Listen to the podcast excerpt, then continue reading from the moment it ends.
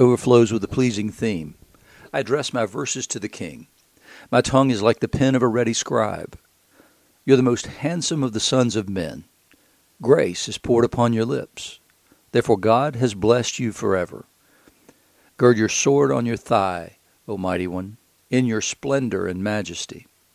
In your majesty ride out victoriously for the cause of truth and meekness and righteousness. Let your right hand teach you awesome deeds. Those are the first four verses of Psalm 45, which is the psalm appointed for today, Tuesday, September the 7th, 2021. You're listening to Faith Seeking Understanding, and I'm your host, John Green. Thanks for being along today. We're looking, at, continuing our look at the kings of the northern kingdom. Remember, we had a split after the death of Solomon, and his son Rehoboam has uh, sway and power only over the, the tribe of Judah, while the other tribes separated away from Rehoboam and followed after Jeroboam and moved their worship to the north. And this kingdom ends after the 8th century uh, BC, while the, the tribe of Judah continues to be Israel even until today. And so then we have also the epistle from Philippians chapter 1, verses 12 to 30, and then in Mark's gospel, chapter 16, verses 1 to 20, which are the last 20 verses of Mark's gospel. I want to say quickly about the psalm for today. It's written to the king. So it's, it's written upon the coronation, probably, of a king. And so it, it's a, an ode to the king.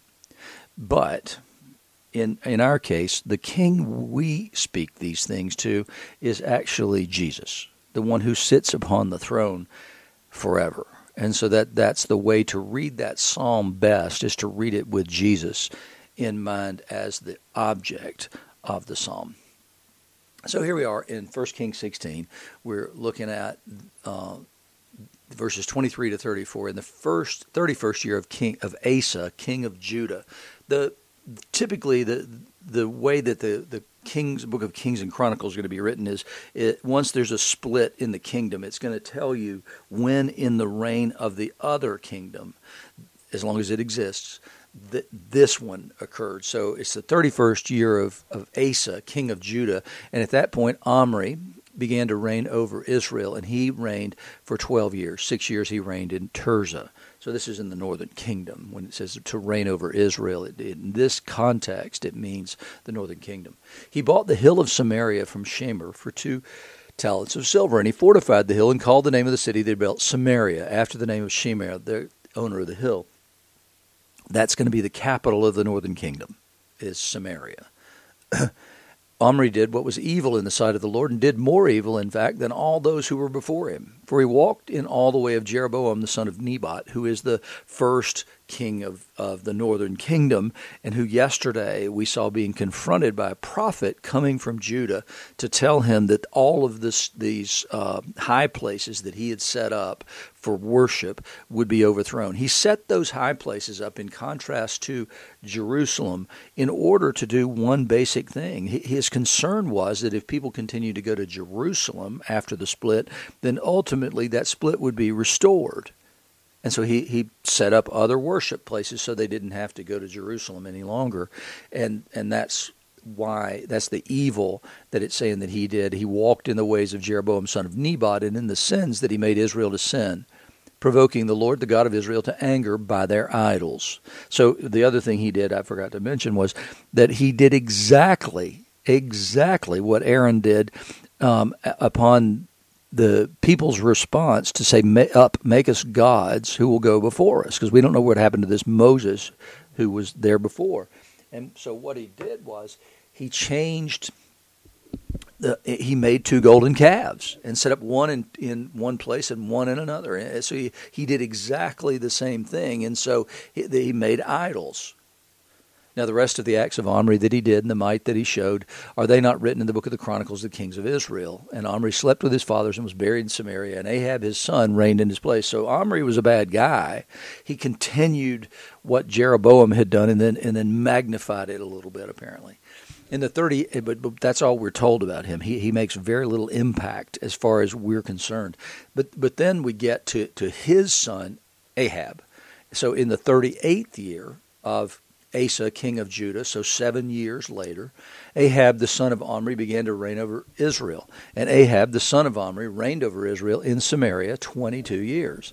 And Ahab the son of Omri did evil in the sight of the Lord more than all who were before him and as if it had been a light thing for him to walk in the sons, sins of Jeroboam, the sons of Nebat, he took for his wife Jezebel, the daughter of Ethbaal, king of the Sidonians, and went and served Baal and worshipped him. He erected an altar for Baal in the house of Baal, which he built in the capital in Samaria.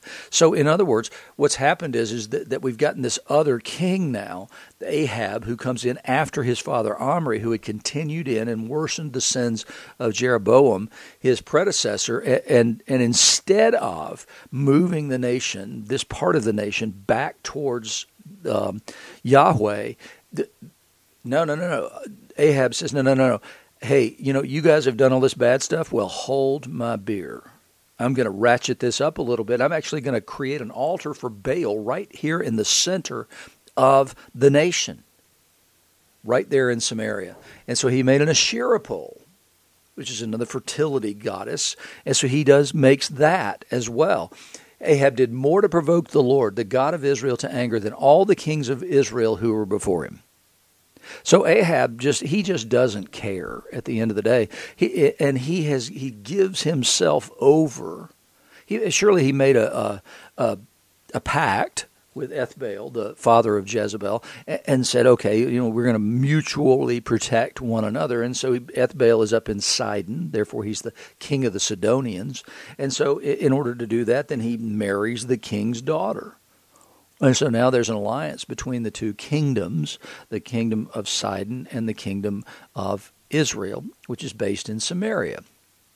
And it gets worse, actually, because in the days of Hiel of Bethel, in his days, Hiel of Bethel built Jericho. He laid its foundation at the cost of Abiram, his firstborn, and set up his gates at the cost of his youngest son, Segub, according to the word of the Lord, which he spoke by Joshua the son of Nun. Joshua had pronounced a curse on anyone who tried to build Jericho after they had razed it as the first place that, that they conquered when they came into the land. He had pronounced a curse about the, the children of one who did that would die.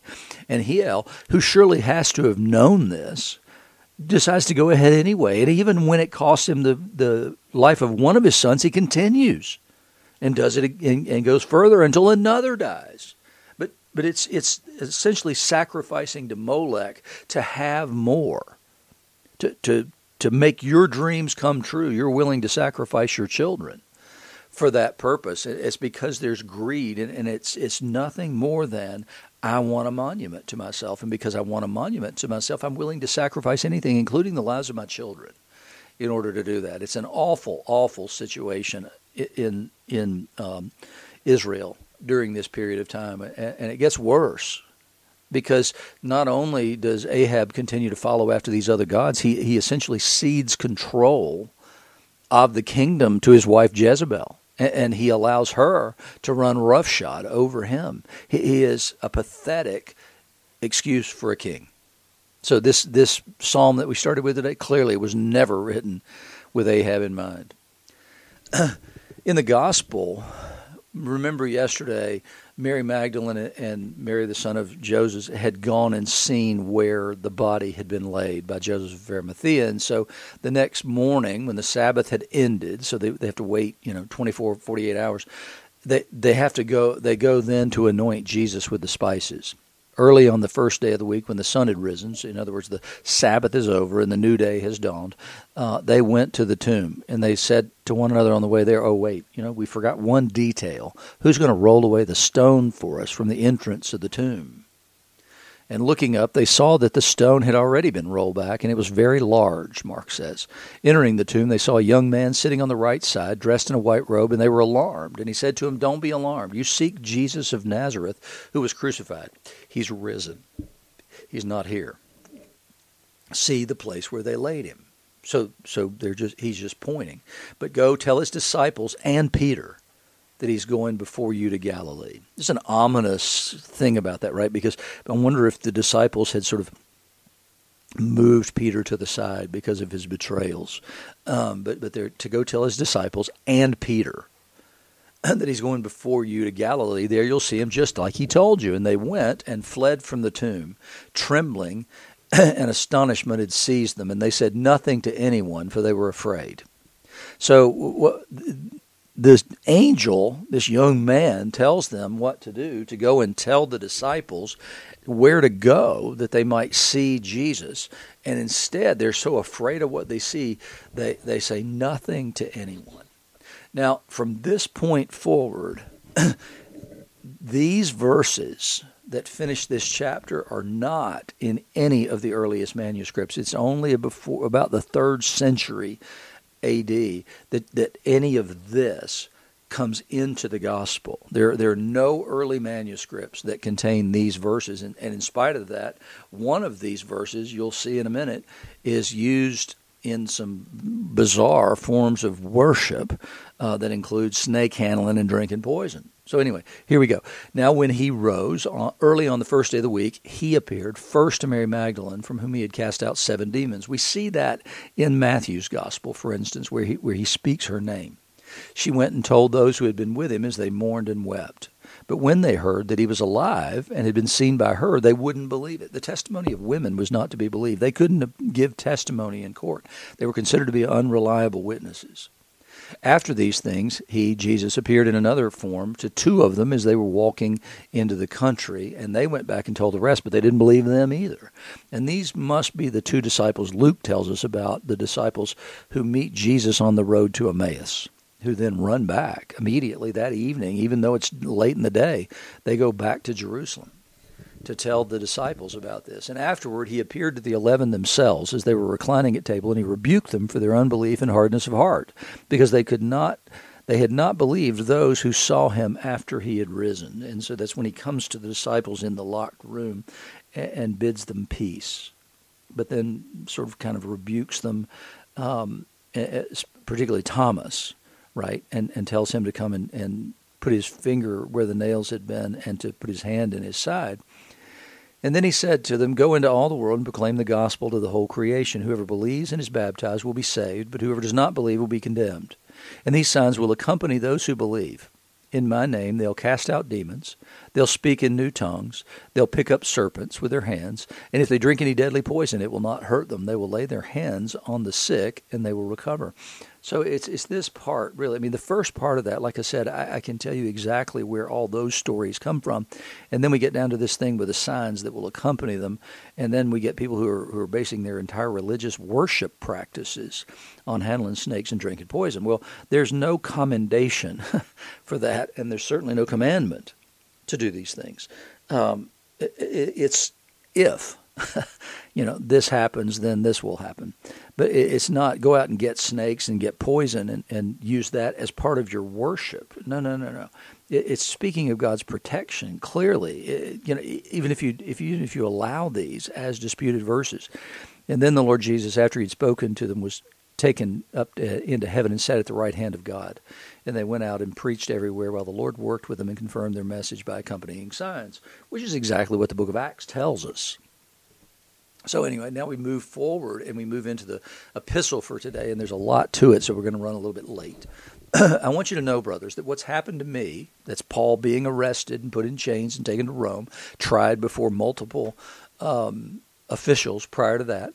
He, he, says, What's happened to me has really served to advance the gospel. So it's become known throughout the whole imperial guard and all the rest of the imprisonment is for Christ. So Paul is able to witness while he's in Rome. He's not under, you know, he's under guard, but people can come and see him and all that kind of stuff. And so what he's saying is, is, that even you know, this seems like a bad thing that I'm under house arrest here in Rome. But what it's done is it's enabled me actually to preach the gospel in places that would never have been preached otherwise among the imperial guard, among the governors and the kings and everybody else that I've been sent before. So he says that my imprisonment is actually for Christ in order that the gospel could go forward into the highest places of Roman authority. And most of the brothers, having become confident in the Lord by my imprisonment, are much more bold to speak the word without fear.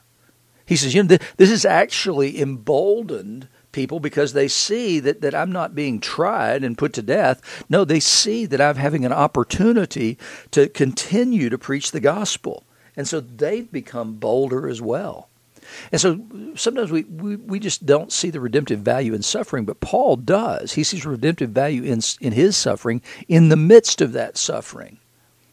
He says that, that God's doing something remarkable that he wouldn't have been able to do had I not been in this particular situation that I'm in. I don't have to like it, but I do have to celebrate the fact that God has used it and ordained it for his own purposes. And what's more important to me is the preaching of the gospel than my own freedom.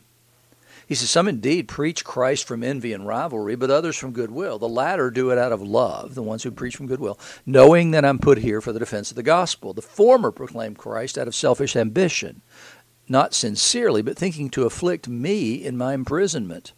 What then? Only in that in every way, whether in pretense or truth, Christ is proclaimed, and in that I rejoice.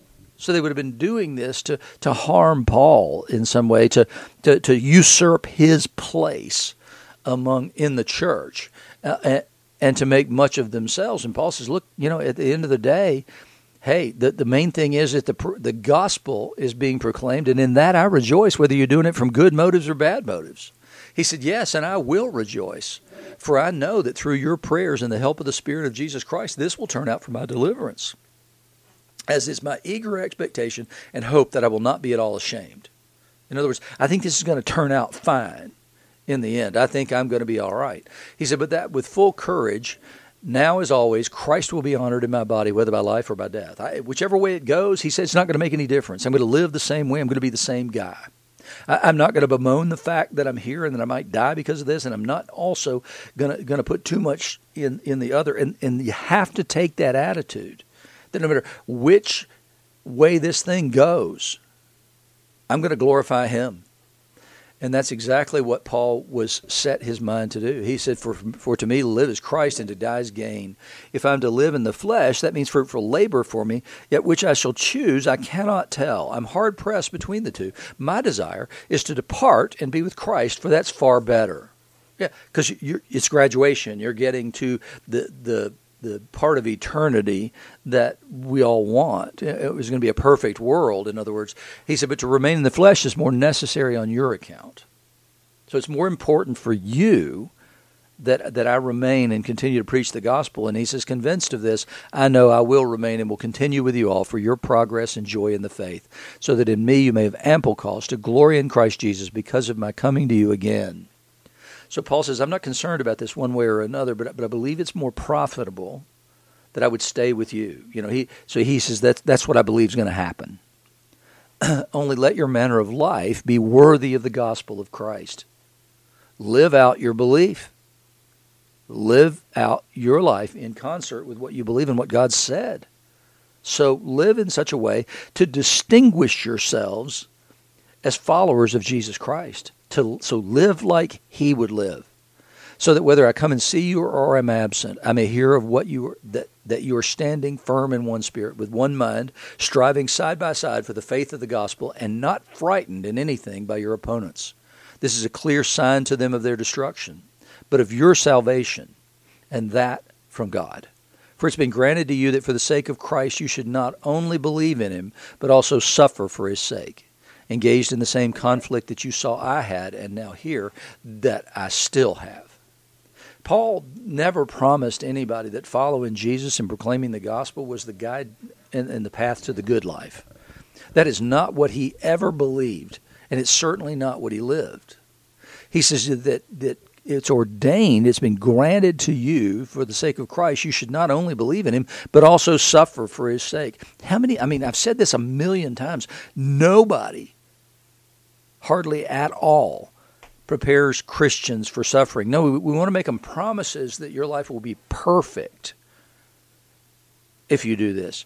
And nowhere in the Gospels, nowhere in the epistles is that found.